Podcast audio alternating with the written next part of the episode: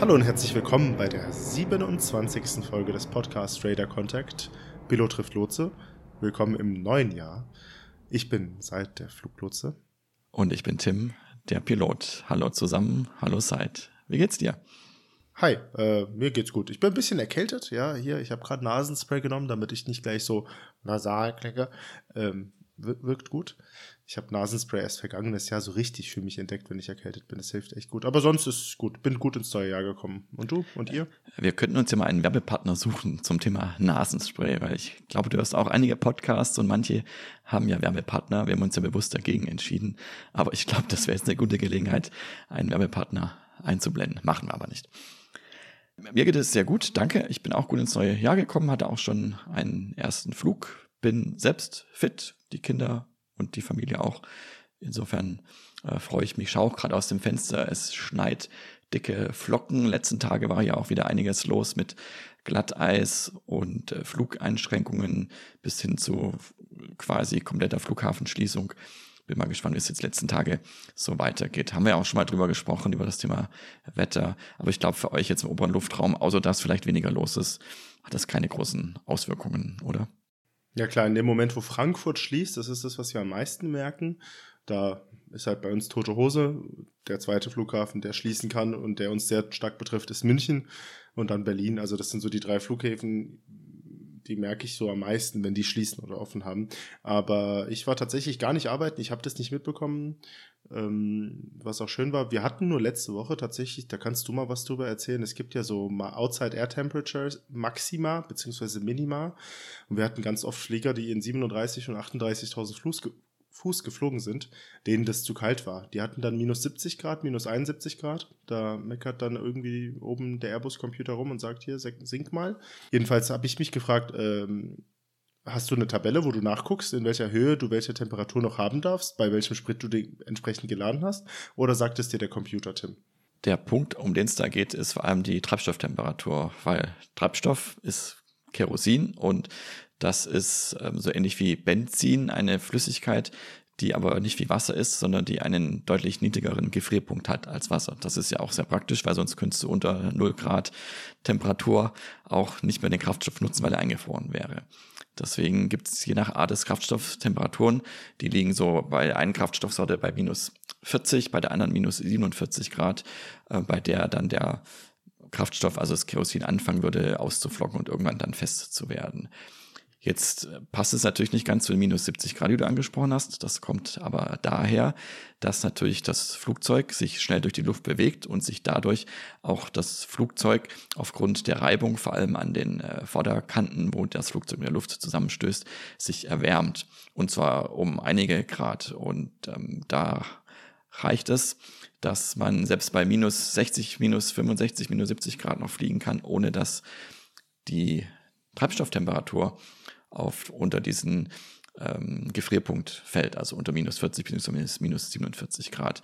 Es gibt Länder, ähm, gerade im Osten, also weit im Osten, äh, die haben noch andere Kraftstoffarten. Da ist es nochmal deutlich niedriger, weil da wird es auch nochmal deutlich kälter. Äh, aber so das, was wir in der Regel tanken, äh, da sollte die Treibstofftemperatur nicht unter diese Temperatur gehen. So, das ist das eine. Das andere ist natürlich, dass wir den Treibstoff tanken bei deutlich höheren Temperaturen. Also natürlich, selbst wenn es am Boden minus 10, minus 20 Grad hätte, was natürlich bei uns eher die Ausnahme ist, äh, dauert es auch eine Weile, bis der Treibstoff dann auf so eine Temperatur abkühlt. Ja, in Chicago waren doch letzte Woche minus 42 Grad am Boden. Äh, genau. Äh, wenn du in den Bereich kommst, dann kommst du, ich habe kurz gegoogelt, minus 47 Grad ist der Gefrierpunkt von dem Jet, Jet Fuel. Genau, genau, genau. Jet A, Jet A1 heißt das, genau. Und so selten ist natürlich bei uns, äh, so kalt ist es bei uns natürlich selten. Deswegen, du hast eine gewisse Zeit und bei uns auf der Kurzstrecke spielt das fast nie eine Rolle, dass der Sprit im Flug so kalt wird, äh, weil wir haben so Abkühlungsraten von sieben bis zehn Grad pro Stunde etwa, hängt auch ein bisschen davon ab, äh, wie viel Treibstoff in der Tragfläche ist und natürlich wie schnell man fliegt und wie die Temperatur ist. Ähm, und Deswegen ist es auf der Kurzstrecke kein Thema, aber auf der Langstrecke, und da kann ich mich auch noch erinnern, als ich Cargo geflogen bin, musste ich auch mal aufgrund dessen äh, was machen. Und da gibt es genau zwei Möglichkeiten, was man tun kann. Das eine ist schneller fliegen, weil du dann mehr Reibungswärme hast, aber viel schneller fliegen geht eigentlich auch nicht mehr, ist auch nicht besonders wirtschaftlich. Ähm, und das andere, und das ist, was dann die Kollegen um dich bitten oder um euch bitten, seid es tiefer zu fliegen. Und ähm, was auch ganz interessant ist, die Temperatur im Reiseflug ist eigentlich immer relativ gleich, egal ob es jetzt Sommer oder Winter ist, aufgrund des Atmosphärenmodells und der Abkühlung nach oben äh, geht es da um, um wenige Grad Unterschied. Ähm, und deswegen ähm, ist es auch im Sommer ein Thema, vielleicht nicht ganz so krass wie jetzt im Winter, aber auch da kann es passieren bei einem Langstreckenflugzeug, äh, wenn es lange hoch fliegt, dass es da irgendwann ähm, sehr kalt wird. Und die Faustformel mit der Abkühlung ist 2 Grad pro 1000 Fuß. Und ähm, so kann man das relativ einfach ausrechnen. Und die Standardtemperatur am Boden ähm, ist 15 Grad. Und hat man dann ein relativ einfaches Modell, mit dem man sich die Temperatur ausrechnen kann, bis zu einer bestimmten Höhe, bis zur Tropopause. Ab da ist dann die Temperatur konstant. Im Standardmodell minus 56,5 Grad. Ähm, aber natürlich je nach äh, globaler Wettersituation kann das auch mal mehr oder weniger sein. Ja, dieses Standardmodell Tropopause in diesem Standardmodell die Temperaturen. Ich habe also so richtig verstanden, warum es dieses Standardmodell dafür gibt und warum man nicht einfach quasi reale Werte, aber gut, es ist ja auch egal, ist ein Nebenthema, ja. Äh, Flugschule und äh, Flugsicherungsakademiezeiten. Ähm, in der Anwendung heute merkt man ja gar nicht, also ich habe das ganz vergessen, dass wir über eine Standardatmosphäre immer reden und quasi sich ganz viele Sachen um so eine Standardatmosphäre und Standard quasi Temperaturen reden. Ähm, jetzt meine Fra Fachfrage an dich, Tim meine Fachfrage an dich, Tim. Ähm, das waren jetzt vereinzelte Airbus-Flieger, tatsächlich kein einziger Boeing, der da das Level gewechselt hat. Ich hatte das auch schon mal mit Privatjets, also so äh, äh, Bombardiers und, und, und Global Expresses, die da wechseln mussten, weil die noch höher fliegen. Ähm, ich habe jetzt niemanden darauf hingewiesen, dass äh, vorherige Flieger in der Flughöhe bereits das Level verlassen haben. Außer jetzt einer wollte direkt dahin gehen. Also jetzt konkretes Beispiel, einer flog in 36.000 Fuß, das war eine japanische Airline und die wollte hochsteigen und dann hatte ich sie darüber informiert, dass bereits vorher Flieger aus dem Level rausgegangen sind, weil es denen zu kalt war. Ähm, dann ist er trotzdem hochgegangen. Jetzt hat das ja bestimmt irgendwelche Gründe oder auch nicht. Aber so wie du das antwortest, wenn es von der Flugzeit abhängt, wenn es davon abhängt, wann du quasi den Sprit geladen hattest, also bist du am Anfang oder am Ende vom Flug, macht es auch Sinn, dass ich den Piloten dann nicht irgendwie eine Information um die Ohren klatsche, weil das ist so eine individuelle Entscheidung, ob man in der Höhe fliegen kann wahrscheinlich, ne? Genau, es hängt auch davon ab, äh, wie viel Bodenzeit du hattest beim Tanken und wie viel Restkraftstoff noch drin war vom vorhergehenden Flug und entsprechend, wie sich dann das Gemisch eben wieder aufwärmt durch das Nachtanken oder halt auch nicht aufwärmt und wie lange der Flieger schon in der Luft war und so weiter. Ich weiß nicht, ob es einen großen Unterschied gibt zwischen den einzelnen Flugzeugtypen, also jetzt Airbus und Boeing. Äh, bei unserem Flugzeug ist es so, dass der Treibstoff auch benutzt wird, um das Öl zu kühlen, das äh, durch die Triebwerke läuft und dadurch wiederum auch der Treibstoff erwärmt wird, weil das Öl eben relativ warm wird, also reden wir von deutlich über 100 Grad. Und das wiederum erwärmt auch ein bisschen den Treibstoff. Und es gibt bei vielen Flugzeugen auch nochmal eine ähm, Umweltpumpe im Tank, das eben den Treibstoff durchmischt, um eben die kalten mit den warmen Bereichen zu mischen, damit es nicht an einer Stelle besonders kalt wird, sondern damit es eben gleichmäßig auch abkühlt und sich temperiert. Okay, ja gut. Also das war ähm, die klein, der kleine Exkurs in die Temperaturen und äh, die Auswirkungen auf den ähm, okay, auf das Kerosin der Flieger, äh, wenn es mal in den höheren Lagen ein bisschen kälter wird. Und wie du schon sagtest, also wir im oberen Luftraum, wir haben beinahe keine Auswirkungen spüren wir durch das schlechtere Wetter am Boden.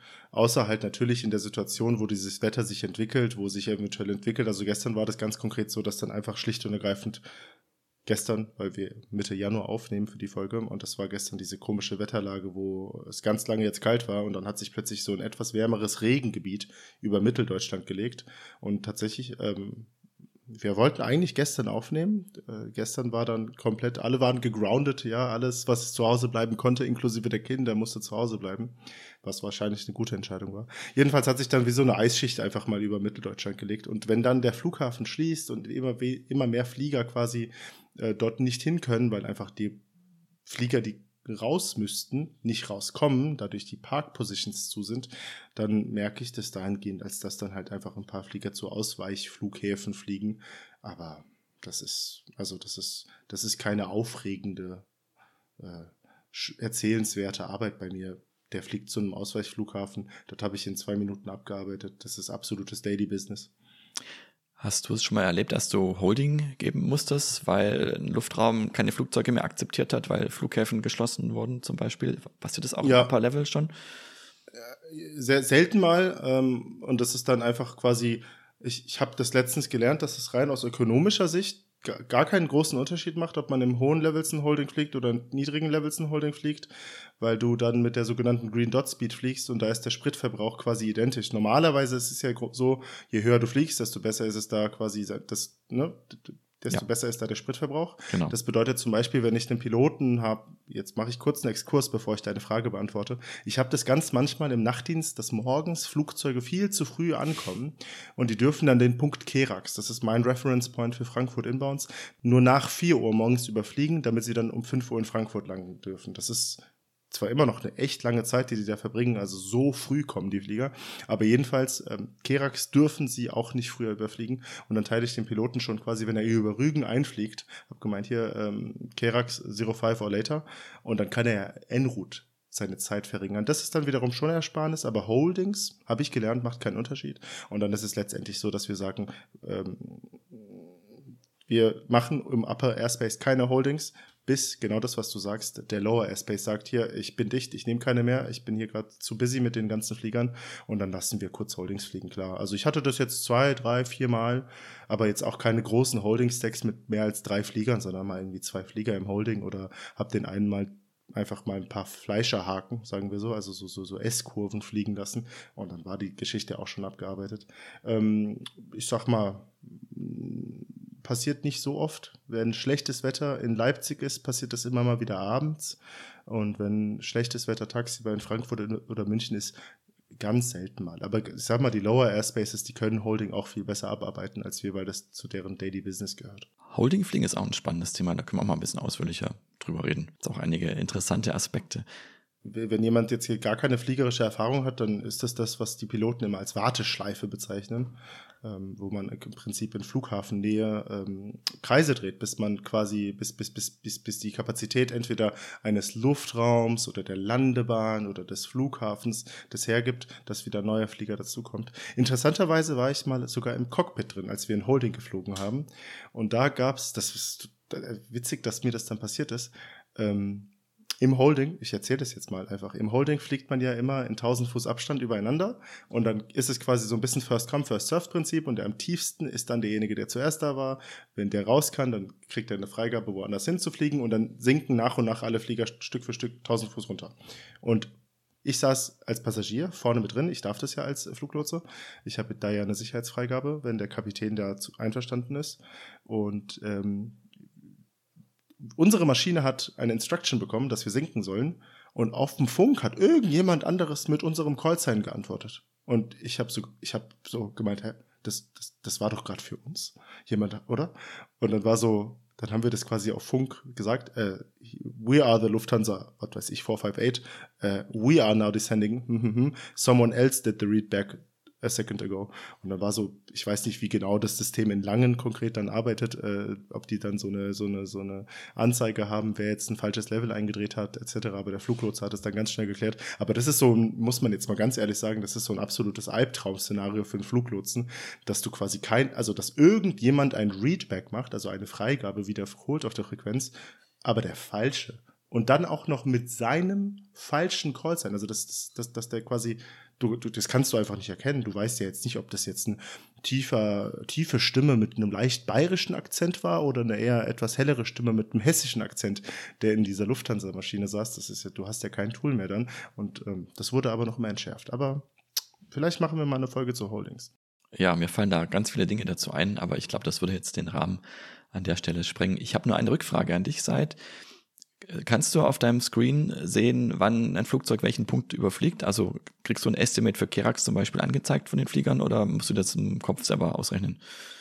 Ich krieg das angezeigt, sogar mit dem, mein System ist so schlau, dass er quasi auch mit einbezieht, dass der Flieger bis dahin im Sinkflug sein wird und langsamer fliegen wird, so dass ich quasi eine ziemlich genaue Prediction habe, was die Estimated Time Over ist.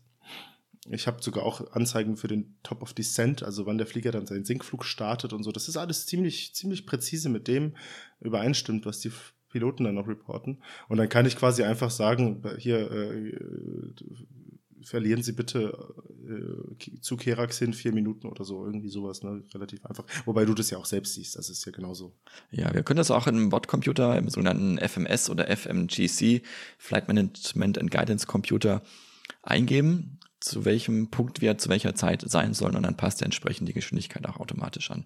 Das ist ja auch ein ganz cooles Feature. Was natürlich ganz spannend ist, hast du auch gerade gesagt, wenn man in den Sinkflug geht, dann ändern sich die Geschwindigkeiten. Auch das ist wieder ein Thema für sich, weil es gibt mehrere Arten der Geschwindigkeit, die angezeigt und berechnet werden, die auch in unterschiedlichen Flugphasen relevant sind. Aber äh, um das hier abzukürzen, ähm, genau das wird auch mit berücksichtigt und da kann man sehr gut den Flugweg optimieren. Und irgendwann wird es auch mal kommen, hier Stichwort 4D-Trajektorie, dass das alles äh, ohnehin in Raumzeitkoordinaten oder im Raumzeitkontinuum optimiert wird, auch ähm, zusammen mit euch, mit den anderen Flugzeugen. Du sagst, irgendwann wird es kommen, soweit ich weiß, laufen erste Feldversuche mit einzelnen Lufthansa A320-Maschinen, wo das sogenannte Mode S, die Mode S-Trajektorie, also es gibt verschiedene Mode S-Modi, ähm, und wo über Mode S quasi die Trajektorie bereits live mit der Flugsicherung einfach in einem Feldversuch, was für Daten empfangen wir, wie reliabel sind die, aber ähm, das wäre das ist ein das wäre ein Traum, wenn das passiert, ja, weil es gibt einfach ganz viele Sachen, wo wir gar nicht so genau wissen, wie die Performance des Fliegers heute ist. Ist er voll, ist er leer, ist er hm? Und das ist ähm, was Interessantes. Ja, ähm, noch hier wegen äh, Time to Gain, Time to Lose. Äh, hier, wenn man quasi auf einen Flugwegpunkt Zeit verlieren muss. Wir haben tatsächlich ja auch nach Frankfurt rein so einen Arrival Manager, was ja auch ganz interessant ist.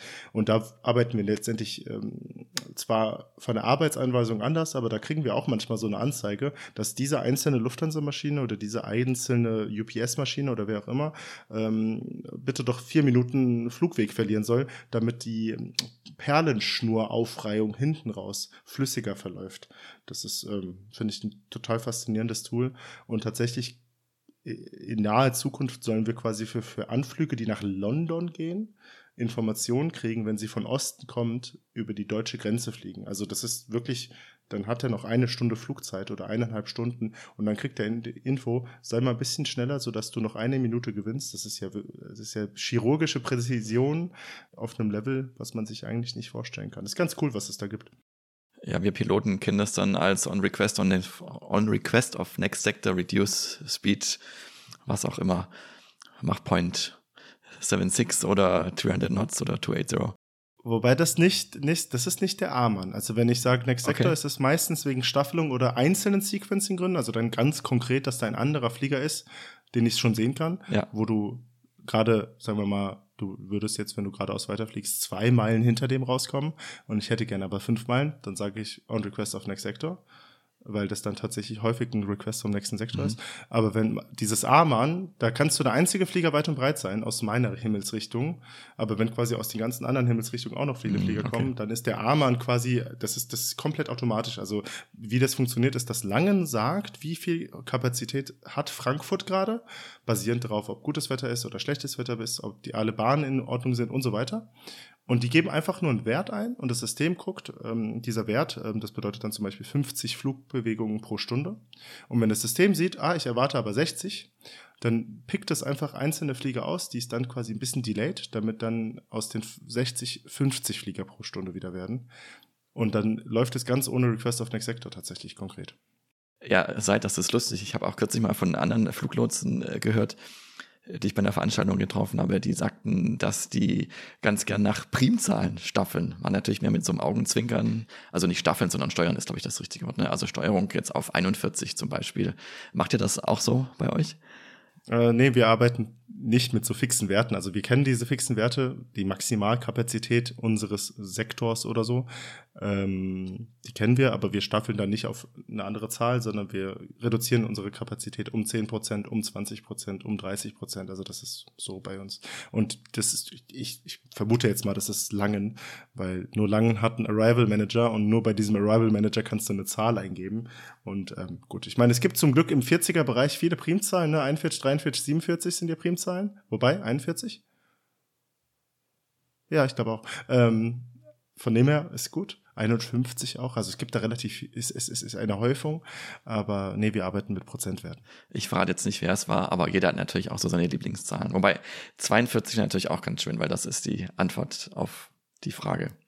Ja, wenn ich aber, wenn 42 immer die Antwort auf alles wäre, dann wäre meine Kapazität sehr niedrig, weil ich tatsächlich höhere Kapazitätswerte unter Umständen habe. Das stimmt, ja. Gut. Schön. Ja. ja ansonsten ähm, hatte ich einen guten Start ins Jahr. Wie gesagt, wir hatten jetzt diese Geschichte mit dem Wetter da, dass es ein bisschen kälter war am Boden, das habe ich nicht mitbekommen. Und ich durfte den ähm, Jahr starten mit einem Nachtdienst, das hatte ich ja schon letztes Mal erzählt. Und das war auch cool. Das war jetzt das erste Mal, dass ich bei dem Nachtdienst auch nicht Letztes Jahr habe ich um Mitternacht gearbeitet.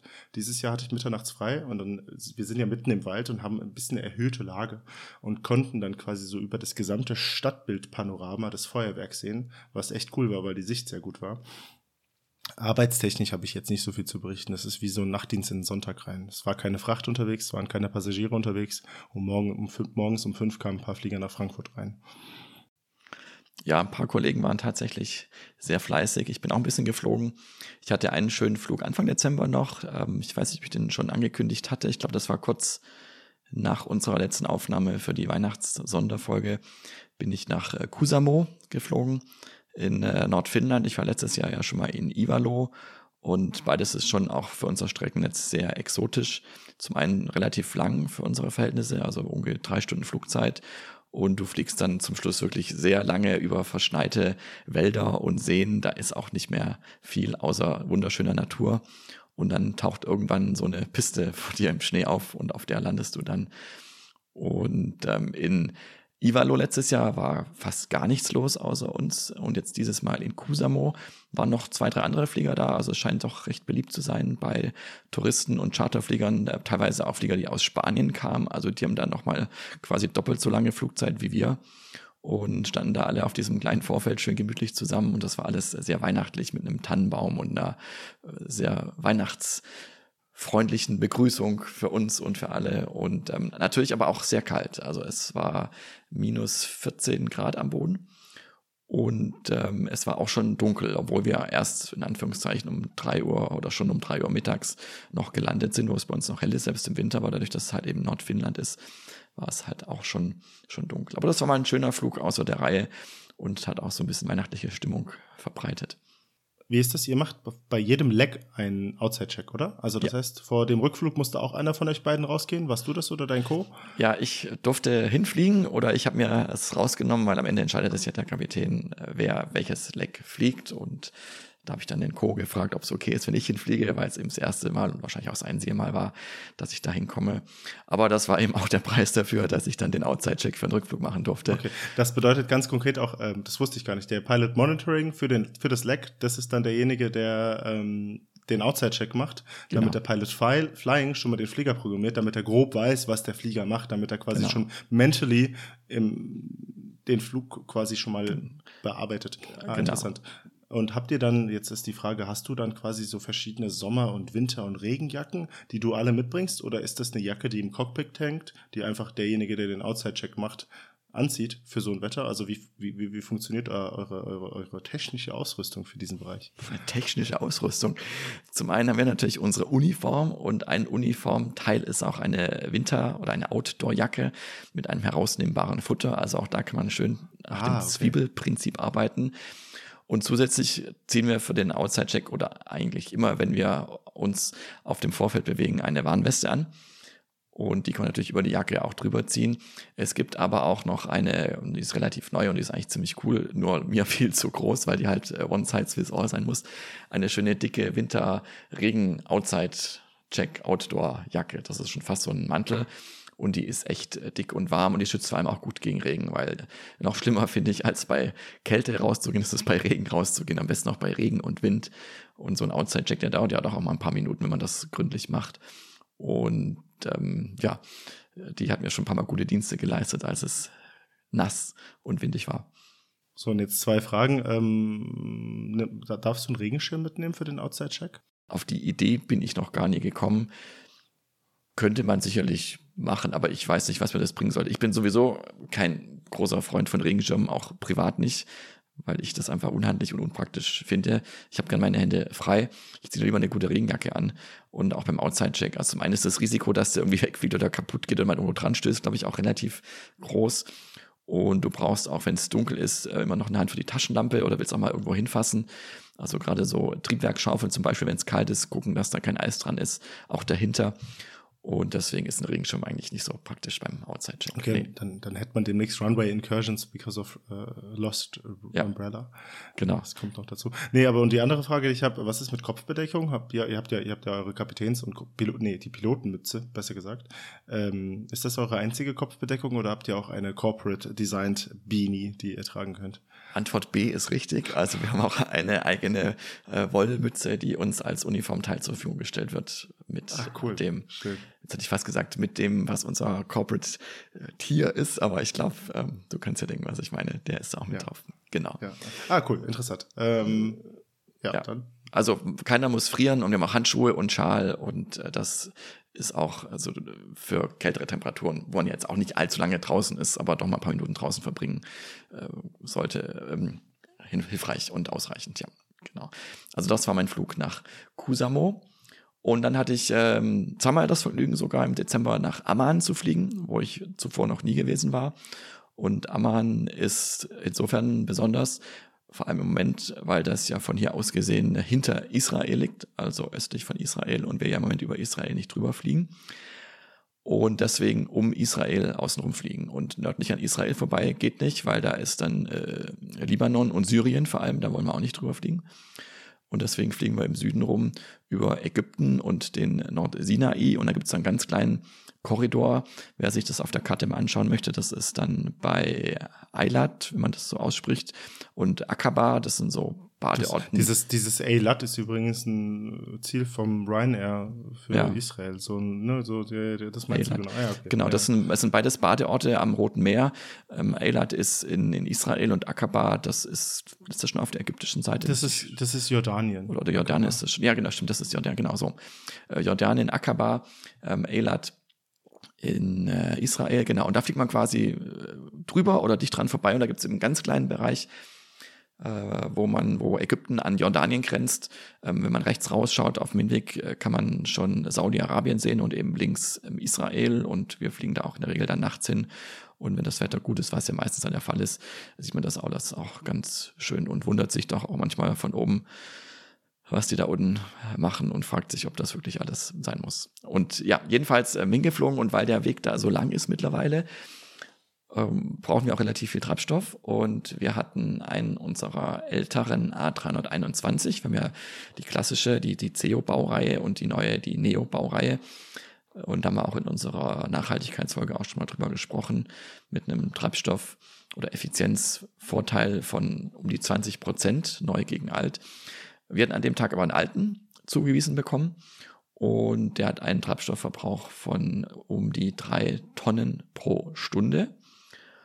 Und wir hatten auf dem Rückweg von Amman eine berechnete Flugzeit von äh, weit über fünf Stunden, es waren so fünf Stunden 15, fünf Stunden 20 etwa und relativ starken Gegenwind. Und wenn man jetzt mal überschlägt, äh, fünf Stunden Flugzeit oder gute fünf Stunden Flugzeit plus eine Stunde Reserve, die wir immer einplanen, ist man schon bei sechs Stunden. Sechs mal drei Tonnen sind 18 Tonnen Sprit. Und der A321 oder auch die A320-Familie hat eine maximale Tankkapazität von knapp 19 Tonnen. Sprich, also allein um die Treibstoffmenge für die berechnete Flugzeit durch den langen Weg und den starken Gegenwind, wir hatten teilweise über 200 Kilometer pro Stunde Wind auf die Nase, ähm, hat dazu geführt, dass wir den Flieger wirklich komplett voll getankt haben, weil wir noch ein bisschen Reserve mitgenommen haben wegen der Wettersituation in Frankfurt. Und ähm, das habe ich vorher noch nie gemacht und das passiert auch wirklich selten, weil wir tanken wirklich immer nur so viel, wie wir wirklich brauchen, weil Treibstoff ist Gewicht und Gewicht kostet wieder Treibstoff und wir wollen ja nicht einfach nur den Treibstoff um durch die Gegend äh, fliegen, wenn wir ihn nicht wirklich brauchen und dafür wiederum Treibstoff fair brauchen. Also es war das erste Mal, dass ich in meinem Leben Flieger komplett vollgetankt habe. Aber wir haben es auch tatsächlich dann fast, fast gebraucht, ja. Ich habe tatsächlich gerade letztens ein YouTube-Video gesehen von einem Piloten einer Boeing 737, der auch meinte, es kam in seinem gesamten Leben bislang erst zweimal vor, dass er komplett voll tanken musste. Und ein Aspekt, den ich mir noch gar nicht so richtig vor Augen geführt hatte, ist ja, man ist ja dann quasi durch den gesamten Flug hinweg auch schwerer. Jetzt ist es ja meistens so, man fliegt ja von einer 4-Kilometer-Bahn zu einer 4-Kilometer-Bahn. Da macht das Gewicht keinen großen Unterschied, weil die Stop-Margins auf einer 4-Kilometer-Bahn eh immer vorhanden sind. Aber es ging ganz konkret auch um einen Flug nach, oh, ich glaube, das war in den USA nach, nach, nach Orlando glaube ich, wo es eine deutlich kürzere Bahn gibt. Und dann war ein bisschen so die Überlegung, es war schlechtes Wetter vorher gesagt, mit Schnee und Wind und was weiß ich was, ob er nicht einfach mehr Spritten hätte mitnehmen können.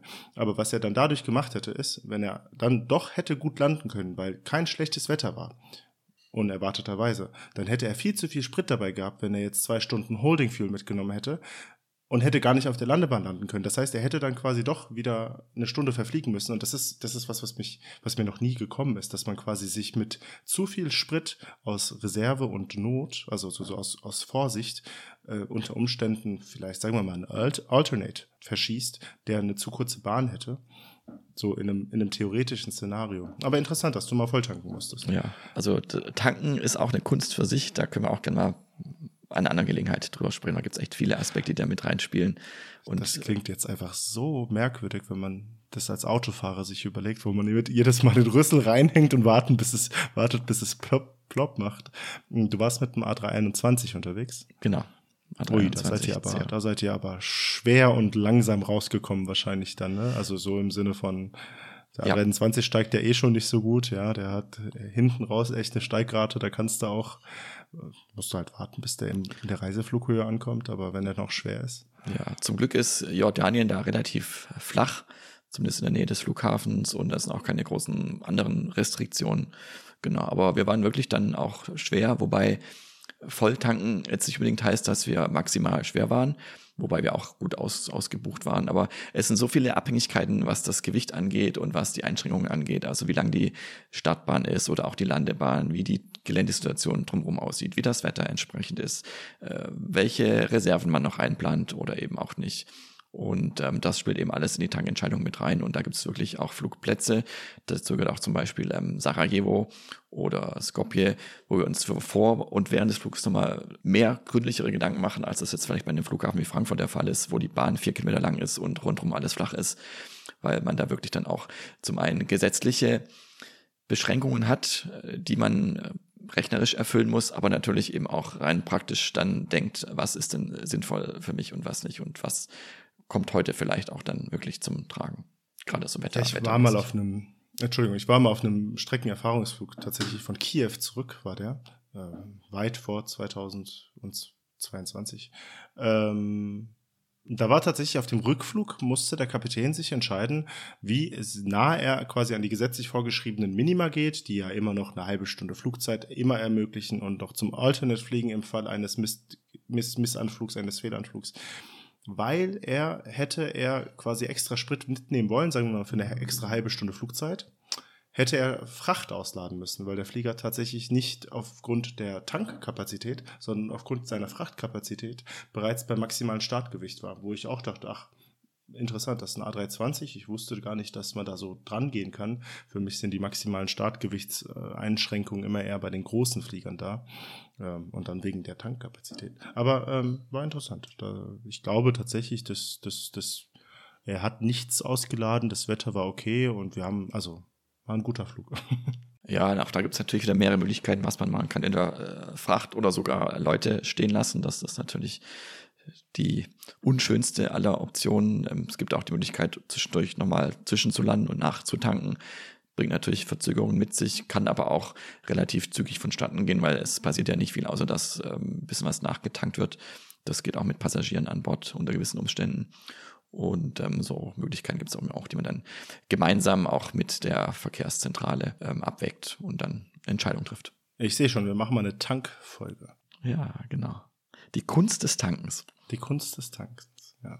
Ja, wir haben ähm, auch noch einen ganzen Haufen E-Mails bekommen, nicht zuletzt, nachdem wir in unserer letzten Folge auch nochmal ähm, äh, Themen zum Simulator angesprochen haben, haben uns tatsächlich drei ähm, äh, Leute geschrieben, Falk, Sven und Micha, was echt cool war. Vielen Dank für eure Mails. Wir kommen gleich auf die ganzen zurück, wo, was, was wir so für Mails bekommen haben, weil es gibt auch ein bisschen was äh, Erzählenswertes. Wir haben auch noch mal ein paar Fragen mitgenommen. Du hast noch mal konkret ein paar Fragen mitgenommen, die dir Freunde und Bekannte gestellt haben, wo wir noch ein bisschen was erzählen wollen.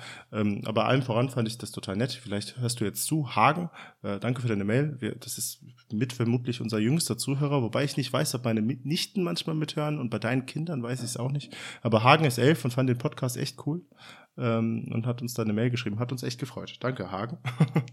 ähm. Ja, und viele Grüße auch von mir an Hagen. Wir haben uns echt sehr, sehr gefreut. Elf Jahre alt. Ziemlich cool. Was jetzt vielleicht auch noch interessant ist, ich habe mich für eine Sonderaufgabe bei mir auf der Arbeit beworben, Nachwuchswerbung. Und ähm, da in dem Gespräch, wo, was ich mit meiner vorgesetzten Führungskraft erwähnt habe, ist natürlich auch der Podcast. Vielleicht hört sie ja zu, liebe Grüße. Ähm, ja, und dann machen wir mal weiter. Genau, und wir haben, wie gesagt, ähm, viel Rückmeldung bekommen zum Thema Simulierung und Simulation und äh, Heim-Cockpit, Home-Simulator. Es gibt ja viele Begriffe. Und da sind echt Menschen dabei, die es mit viel Begeisterung machen. Das finde ich sehr beeindruckend. Wir haben Fotos bekommen von einem nachgebauten Heim-Cockpit und zwar von Micha. Äh, wir haben auch ganz viele Links bekommen zu Videos von Mitschnitten von ganzen Flügen. Also teilweise wird da auch einmal komplett über den Atlantik in Echtzeit geflogen mit Flugsicherungen, mit Checklisten, mit allem drum und dran. Also es ist wirklich beeindruckend, wie realistisch das ist. Ich glaube, wir haben das auch ein bisschen unterschätzt seit ja, genau. Ich glaube, gerade bei den Checklisten war ich überrascht. Da hat uns einer auch direkt einfach im Anhang mal die Checklisten, so die die verwenden für ihre A320 Baureihen Simulationsflüge, was auch mit das beliebteste ist, was wir erfahren haben, weil es davon mit den realistischsten Simulator, also sagen wir mal Simulationsmodell gibt. Die Programmierung ist von Phoenix. Ähm, jedenfalls diese die Procedures, das ist der Wahnsinn. Also da gibt's wirklich, also das ist das ist ein ähm, nur 50-seitiges Dokument aber, aber ich hätte niemals erwartet, dass die, dass die Procedures beispielsweise Checklisten, Before Start, After Start, Taxi, Departure und so weiter. Und keine Ahnung, Go Around und, und ein Standard ILS Approach, Emergency Briefings, das ist alles dabei und das ist alles äh, in einer Tiefe. Ähm, ich war begeistert, ich war beeindruckt und begeistert. Und ähm, du wolltest gerade noch was sagen, Tim, sorry. Genau, drei Punkte noch von einer Seite dazu. Das erste, was mich total begeistert, ist, wie äh, realistisch die Darstellung mittlerweile ist, auch rein optisch, also wie die Flugzeuge aussehen, wie die Landschaft aussieht, wie das Cockpit aussieht. Das ist wirklich schon äh, nahezu fotorealistisch. Das zweite, ich weiß nicht, ob ich das richtig verstanden habe, aber ihr könnt tatsächlich echte Originalflugpläne von Originalflügen irgendwo hochladen und die dann nach und abfliegen. Und ähm, quasi so, wie es in den ATC-Systemen vorhanden ist, also wenn das wirklich so ist und ich das so verstanden habe, finde ich es auch ziemlich äh, cool.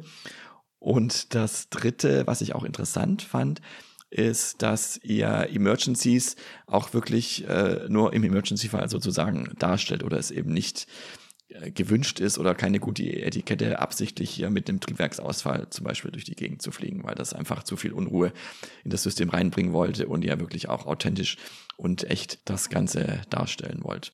Ja, genau, das war der Micha, der da geschrieben hatte, dass quasi diese Abnormals, die man dann so übt, man macht das dann eher offline, also nicht in so Verbund äh, online, massive Multiplayer online Zeug.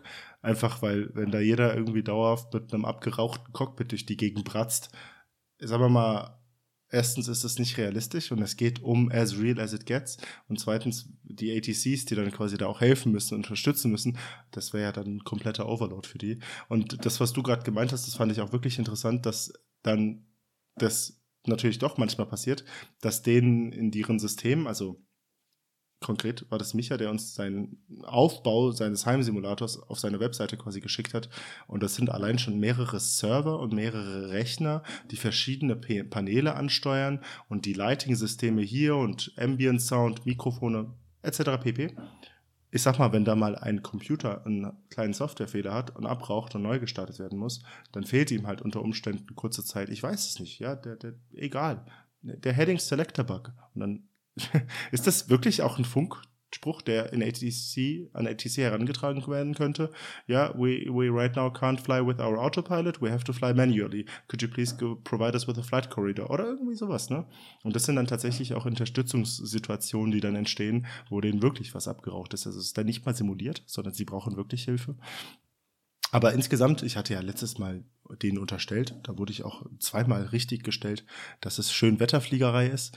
Ähm, ja und nein. Also ich muss ja ehrlicherweise auch sagen, Tim, bei dir ist es ja auch fast immer schön Wetterfliegerei, ja. Also du hangelst dich, dich, dich ja auch nicht von Emergency Checkliste zu Abnormal Procedure, sondern hast meistens ja auch äh, einen erlebnislosen äh, Standardflug von A nach B. Natürlich gibt's immer mal wieder, ah, hier ist was Interessantes passiert oder da war was Interessantes, aber meistens geht ja alles gut.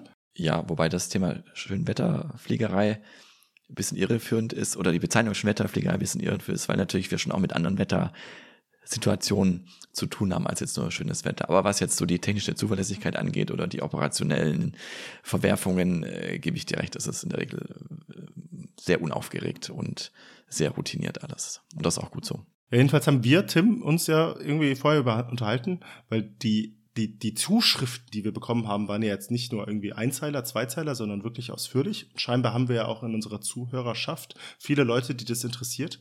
Und Tim, wir hatten uns jetzt in der, vor der Folge darüber unterhalten, was machen wir jetzt daraus? Weil ich sag mal, wir zwei da in die Welt einsteigen. Ich glaube, wir haben gerade privat genug zu tun. Ähm, dass wir da irgendwie, also bis wir da ernsthaft darüber berichten können, vergeht Zeit, einige Zeit. Ähm, und ich glaube, ich bin dazu gerade nicht bereit. Aber ähm, ob wir nicht ob nicht einer von euch Simulatorpiloten zu Hause Lust hätte, hier mal sich mit der, in der Folge mit uns zu unterhalten. Ich weiß gar nicht, wer mehr Fragen an wen hätte. Ich stelle das jetzt einfach mal in den Raum. Vielleicht schreibt ja einer, dass er total Lust hätte, weil Tim und ich, wir waren uns jetzt uneinig, wie wir das machen, was wir daraus machen.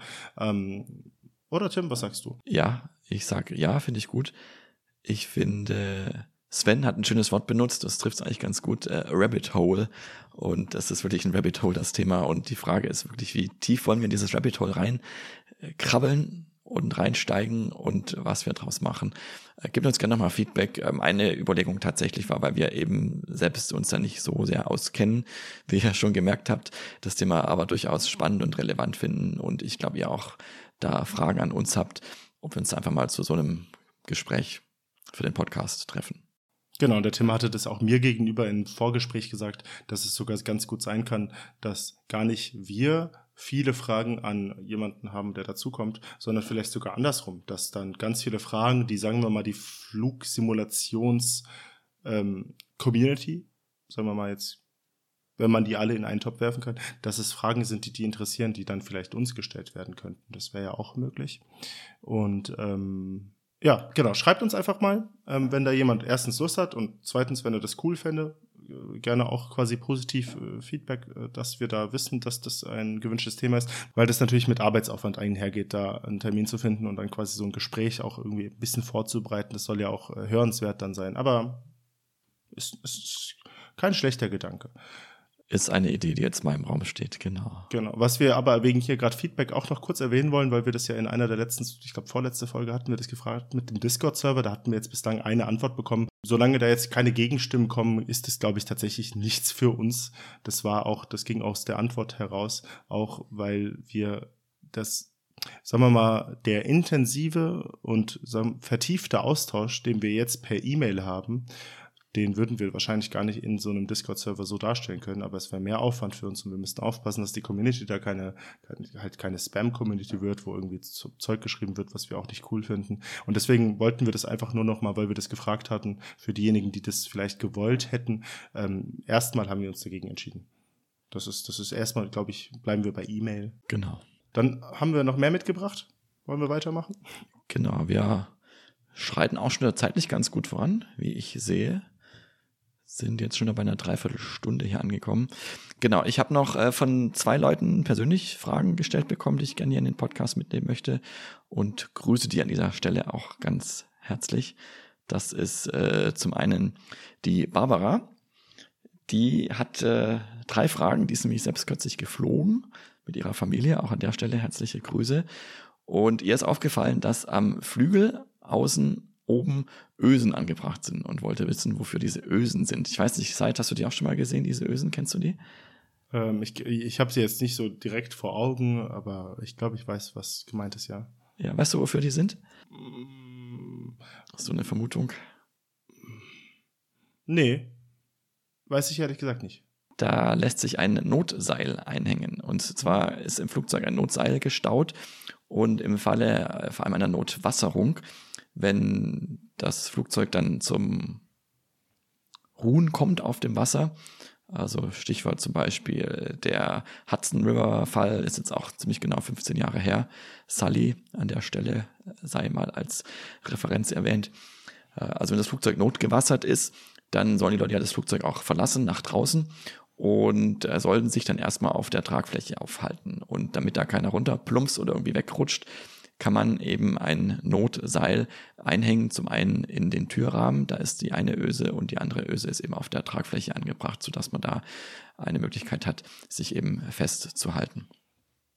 Das ist aber schön beobachtet. Also ich habe, also sagen wir mal, vielleicht ist es mir mal aufgefallen, das ist so ein gelbes Teil auf dem Fl Genau, genau. Tragwerk, ne? gelb angemalt, ja. ja. ja. Aber, aber sagen wir mal, ich habe die dort, ich habe halt gedacht, das wird schon irgendeine Funktion haben, keine Ahnung, aber äh, coole Frage. Ja, es ist ähm, toll, wenn die Passagiere so aufmerksam sind. Man wird es als Passagier und als Pilot mit 99, äh, noch ganz viel neuen Wahrscheinlichkeit nie selbst erleben und brauchen, aber für den einen Fall, wo es vielleicht doch mal auf der Welt irgendwann irgendwo vorkommt, kann es dem sehr nützlich sein. Ja, das, äh, der, der, der, der, die Cactus 1549, Sully, ne, die Notwasserung auf dem genau. Hudson, war ja spannenderweise tatsächlich sogar ein A320, der dafür ausgerüstet war, längere Distanzen über dem Wasser zu fliegen und dadurch war er nicht nur mit ähm, Schwimmwesten ausgestattet, sondern mit so Floating Rafts statt Notrutschen vorne. Ja. Und das, man sieht das ja auf dem, auf dem Bild. Es stehen ein paar Leute hinten auf den Flügeln drauf, aber vorne und links und rechts neben den beiden Notausgangstüren ja. vorne oder einfach Türen stehen die quasi im Wasser und das sind diese Rafts. Also das ist ja auch ein Riesenglück, ja. dass das ein Flieger war, wo das gar kein über Wasser geplanter Flug war. Also ja. neben habe ich letztens zufälligerweise gelesen, fand ich interessant. Ja. Ähm, Barbara hat noch eine Frage für dich mitgebracht, Tim. Die, da wirst du bestimmt mit Verve antworten können. Sagt man das so? Verve? Bestimmt. Ich kann, ich kann kein Französisch. Bisschen nur. Muss der Pilot noch selber landen oder wie viel ist da automatisiert? Ich glaube, das kannst du inzwischen sogar auch du beantworten, seit die Frage. Äh, zum einen ist es kein Muss der Pilot noch selber landen, sondern der Pilot darf selber landen, weil das ist auch das, was beim Fliegen mit am meisten Spaß macht. Natürlich das Starten und vor allem das Landen. Und deswegen wird das auch immer noch von Hand gemacht. Äh, automatisiert geht das auch, haben wir auch schon mal drüber gesprochen, glaube ich. Ähm, der Flieger kann vollautomatisch landen. Die allermeisten Flugzeuge, zumindest heutzutage, können das. Äh, gibt es unterschiedliche Abstufungen, äh, was auch alles funktionieren muss von der Wortelektronik vor allem und auch was der Flughafen an Ausrüstung dafür bereithalten muss. Das geht nicht überall. Aber grundsätzlich technisch ist es möglich, dass Flugzeuge automatisch landen und das machen wir auch bei schlechter, also bei niedriger Sicht. Wir reden da von Sichtweiten unter 500 Meter und noch weiter runter bis hin zu quasi Null. Also theoretisch kann ein Flugzeug auch bei Null Sicht landen.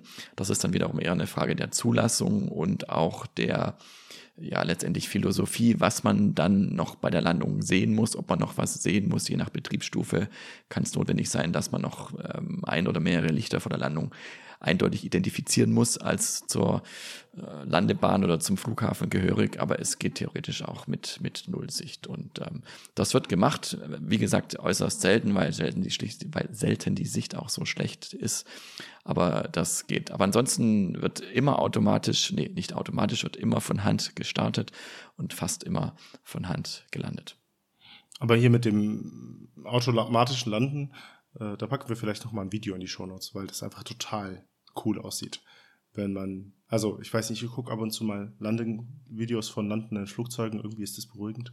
Und dann ist manche ja manche gucken Katz, Katzenvideos und du guckst Videos von landenden ja, Flugzeugen. genau. Und dann gibt es ja dieses Ground Proximity Warning System, was in der Nähe des Flughafens dafür gedacht ist, quasi ähm, für den Piloten die Höhe zu sagen, damit er weiß, wenn er flären muss. Unter anderem. Ja. Bestimmt auch, ja. Ähm, 50, 40, 30. Und du siehst halt noch keine Bahn. und dann siehst du irgendwann bei Five siehst du die Lichter. Also es gibt quasi so Autolandings, die so krass sind, dass du halt wirklich in so einem dichten Nebel landest. Und es liegt auch an dem Vorhaltewinkel, den ein Flugzeug macht, dass quasi du, du wirklich im aller, allerletzten Moment, wenn der Flieger anfängt zu wackeln, weil die ähm, Reifen auf dem Boden ankommen, dass du dann die Lichter von der Bahn siehst. Ganz selten wahrscheinlich mal, aber bei YouTube gibt es davon ein paar Aufnahmen, das sieht gut aus. Es ja. ist wirklich sehr beeindruckend. Ich hatte jetzt, seit ich als Kapitän auf dem 320 unterwegs bin, genau zweimal das Vergnügen, so einsam machen zu dürfen. Und es ist wirklich beeindruckend. Also wir üben das im Simulator auch regelmäßig, weil das auch eine gesetzliche Vorgabe ist. Apropos. Und Wann komme ich denn Nein. Ja, ja, ja, ja. Ich muss auch dringend mal dazu, die habe ich vorhin festgestellt. Ja, und im echten Leben ist es wirklich so, wie du sagst. Also du sitzt da im Flieger, du weißt, der Boden kommt immer näher, du hörst es runtergezählt, du siehst aber um dich rum nichts außer Suppe, also wirklich dicken Nebel und entweder grau oder schwarz, je nachdem, ob es Tag oder Nacht ist.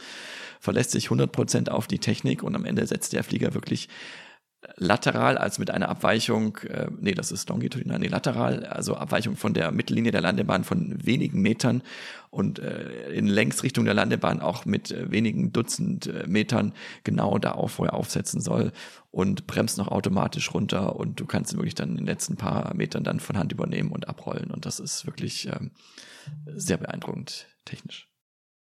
Aber ähm, um, um quasi die Frage hast du ja quasi gerade äh, final beantwortet, man kann davon ausgehen, dass 99 Prozent aller Landungen und Starts sowieso von Hand geflogen werden. War mir auch nicht so bewusst, wie viel da am Ende gemacht wird, aber man kann so grundsätzlich sagen, durch das 1000 Fuß Gate fliegt man eigentlich nur noch von Hand, ne? Da, bis dahin ist der Autopilot deaktiviert. Es ist Geschmackssache, es hängt vom Wetter ab, es hängt vom technischen Zustand des Flugzeugs ab, vielleicht auch von der Tagesform ein bisschen, ab wann man dann von Hand übernimmt ähm, und auch von der eigenen Lust und Bereitschaft von Hand zu fliegen. Genau, aber man kann so ganz allgemein sagen, auf jeden Fall die letzte ein, zwei, drei Minuten wird von Hand geflogen. Ähm, bei gutem Wetter kann man das durchaus auch mal früher machen und es gibt ein paar Flugplätze und ein paar Situationen, bei denen man sogenannte Sichtanflüge macht und da kann man durchaus auch schon noch früher den Flieger von, äh, in die Hand nehmen und dann eben nach Sicht anfliegen. Also ohne Instrumentenlandeverfahren oder nur mit Unterstützung, aber nicht als primäre Referenz.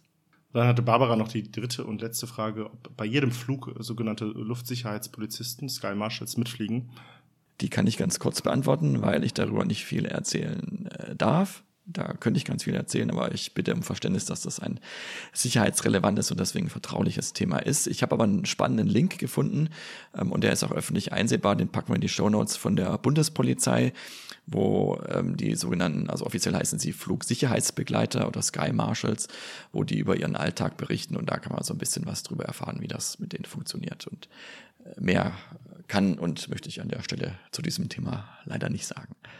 Und wenn, wenn ich auch noch was antworten darf, ich habe keine Ahnung. also genau. null. Aber, aber ja. es gibt sie, der Artikel ist ein bisschen älter, ich glaube irgendwie schon zehn Jahre alt oder so. Ähm, aber er ist immer noch weitgehend aktuell, so viel kann ich sagen. Und es gibt sie, ja, aber mehr, ähm, das ist leider vertraulich. Ähm, und dann hatten wir noch eine E-Mail bekommen, wo wir noch eine Frage bekommen haben. Äh, genau, von Kai. Äh, der fragt, ähm, kurz zusammengefasst, ob es möglich ist, neben dem Pilotenberuf noch sich freizeitlich äh, zu engagieren oder eben auch noch einen zweiten Beruf parallel auszuüben oder zumindest sich weiter zu qualifizieren. Und ich glaube, seit da können wir beide auch was drauf antworten. Ähm, ich kann gern kurz den Anfang machen. Ähm, also grundsätzlich ist es schon möglich. Der Pilotenberuf hat den Vorteil, dass du an den Tagen, an denen du frei hast, auch wirklich frei hast. Du nimmst jetzt nicht, so wie andere Menschen das vielleicht tun, Arbeit mit nach Hause, entweder wirklich physisch oder auch mental, sondern wenn der Flieger geparkt ist.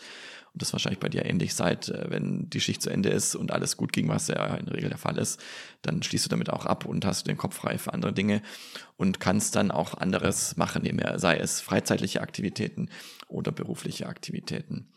Die meisten Fluggesellschaften, wenn nicht sogar alle, gibt ja auch gewisse gesetzliche Verpflichtungen, bieten auch Teilzeitmodelle an. Da ist jetzt schwer, eine äh, konkrete Aussage dazu treffen. Aber auch da gibt es Möglichkeiten, eben was zu reduzieren. Und ich kenne auch ähm, Kollegen, die nebenher noch in anderen Berufen tätig sind oder nebenher noch studieren. Und da gibt es durchaus Möglichkeiten, was zu machen. Ich würde hier noch einen Link in die Shownotes packen, weil ich das auch ganz interessant finde. Es gibt nämlich auch einen Studiengang oder mindestens einen, den ich jetzt eben auch kenne, ähm, der sich gezielt auch an Piloten richtet wo man eben sich weiterqualifiziert und dann zum Beispiel, und das ist eben die dritte Möglichkeit, äh, bei der Firma, wo man als Pilot arbeitet, nochmal auch im Büro oder im Management äh, was macht nebenher. Und wenn man jetzt mal bei einer großen deutschen Fluggesellschaft guckt, äh, bis hin ins Top-Management gibt es auch Piloten, die sich eben vor der Fliegerei oder neben der Fliegerei weiterqualifiziert haben. Und ein aktuelles Modell ist da eben der sogenannte ILST, Internationaler Studiengang für Luftfahrtsystemtechnik, heißt der, glaube ich. Ähm, der wird in Bremen angeboten, wo eben auch eine große Flugschule sitzt. Und das ist eben auch gezielt auf Piloten ausgerichtet. Und da ist sogar Zulassungsvoraussetzung, dass man den Pilotenschein hat. Seit. Interessant, das ist ja tatsächlich direkt an Piloten ausgerichtet. Ja, genau. Und das ist eine coole Möglichkeit, beides zu verbinden, weil da auch teilweise die Fluggesellschaften mit drin stecken. Und ich glaube, die wollen das Programm auch so umstellen, dass es wirklich auch quasi als Paket angeboten werden kann. Also du machst quasi parallel deinen Flugschein oder deine Pilotenausbildung und eben noch einen Bachelor oder Master in dem Bereich Luftfahrtmanagement oder Luftfahrttechnik. Ja. Also Kais Frage ging ja ganz konkret an Piloten weil er demnächst, ähm, bin mir jetzt gerade nicht sicher, seine Ausbildung starten wird oder sich beworben hat. Ähm, ich kann trotzdem doch mal die Lotsenperspektive beantworten und dann aber nochmal auf der Metaebene was dazu sagen. Ähm, bei der Lotsenebene gibt es da zwei Wege. Erstens, man gibt mittlerweile auch die Möglichkeit, ähm, nicht nur eine reine Ausbildung zu machen, sondern äh, drei Semester vorangeschaltet ein Bachelorstudium. Um, das habe ich ja auch in unserer Ausbildungsfolge erwähnt zusammengefasst, man macht nicht nur eine Ausbildung, sondern dazu auch noch einen Bachelor of Science in ähm, Luftverkehrsmanagement. Das ist die eine Möglichkeit, aber es gibt dann auch weitergehend die Möglichkeit, nebenberuflich zu studieren. Und da ist es genauso wie bei dir. Man nimmt überhaupt keine Arbeit mit nach Hause. Der Arbeitstag ist wirklich hat sehr scharfe Kanten, also es ist hart umrissen und wenn er fertig ist, ist er fertig, dann hat man den Kopf frei für andere Sachen und noch dazu kommt halt also ganz konkret das Konzept, das manche Kollegen machen, was natürlich gesundheitlich eine Auswirkung hat, aber die machen ganz viel Nachtdienste, haben dadurch einen relativ großen Zeit des Tages frei oder haben sie einfach Zeit, sowas anderes zu machen. Und so hat eine Kollegin beispielsweise einen Mathe-Studiengang nebenbei gemacht, was schon beeindruckend ist. Ein anderer Kollege hat Sport studiert. Viele von meinen Freunden studieren an fernen Universitäten oder auch in Präsenz teilweise sogar Psychologie. Also wie man es schon sieht, die, meine Antwort impliziert ganz viele Leute, die das machen. Jetzt ist immer dazu noch die andere Sache, man ist Vollzeit oder auch in Teilzeit angestellt beim Arbeitgeber. So eine Nebentätigkeit ist erstens zustimmungspflichtig, das muss man sich bewusst sein, dass man das nicht einfach so machen kann, besonders wenn das so viel Zeit frisst. Und ähm, ob das, also ich, ich will da gar nicht äh, irgendwie einem erhobenen Zeigefinger da rumwackeln, aber so ganz grundsätzlich ist das Thema Erschöpfung, Fatigue aufgrund der Arbeiten im Schichtsystem, aufgrund der Arbeit gegen den zirkadianen Rhythmus, ganz besonders auch bei Piloten, wenn sie Nachtdienste fliegen müssen, wie zum Beispiel nach Amman, da fliegst du ja am Abend los und landest wieder um 7 Uhr. Also das ist ja eine irre Flugzeit, die du da hast. Und da muss man sich einfach auch bewusst sein, dass die vom Arbeitgeber und Gesetzgeber vorgegebenen und eingeplanten Ruhezeiten dafür da sind, dass man sich ausruht und erholt und dem Körper Regenerationszeit bietet. Also ähm, es gibt es auch immer mal wieder, dass es da Leute gibt, die sehr ambitioniert auch noch nebenberuflich was ganz Großes starten und machen. Ähm, man kann aber auch noch berücksichtigen, dass Regenerationszeit ganz sinnvoll ist, weil das, das sagen im Prinzip ja alle Mediziner, auch wenn man das in jungen Jahren nicht spürt, nicht spürt. Schichtarbeit macht den Körper ein bisschen kaputt. Da braucht man erhöhte Regenerationszeiten. Das kann ich nur unterstreichen. Gleichzeitig kann es auch ein schöner Ausgleich sein, wenn man eben nicht nur den einen Beruf macht, hauptberuflich, sondern auch nebenher noch was anderes macht, was einem auch Spaß macht, neben dem Beruf, der uns ja auch Spaß macht. Genau. Und dann gibt es natürlich auch noch diesen Aspekt des zweiten Standbeins. Also von dem her ist es ja auch was schon, schon auch sinnvoll, ne? weil ja. wir beide brauchen eine medizinische Tauglichkeit, die auch mal ganz schnell wackeln kann, wenn es doof läuft. Toll, toll, toll. Ähm, aber ähm, ja, das ist so die Antwort drauf. Also wenn du das, wenn du das machst, du bist nicht der Erste und auch nicht allein. Es gibt schon viele andere, die das auch gemacht haben und machen. Genau. Und was es noch, bei, noch krasser bei den Flugbegleitern gibt, ich glaube, das gibt es bei euch Piloten so in der Form nicht, weil ihr Lizenzen aufrechterhalten müsst, ähnlich wie wir.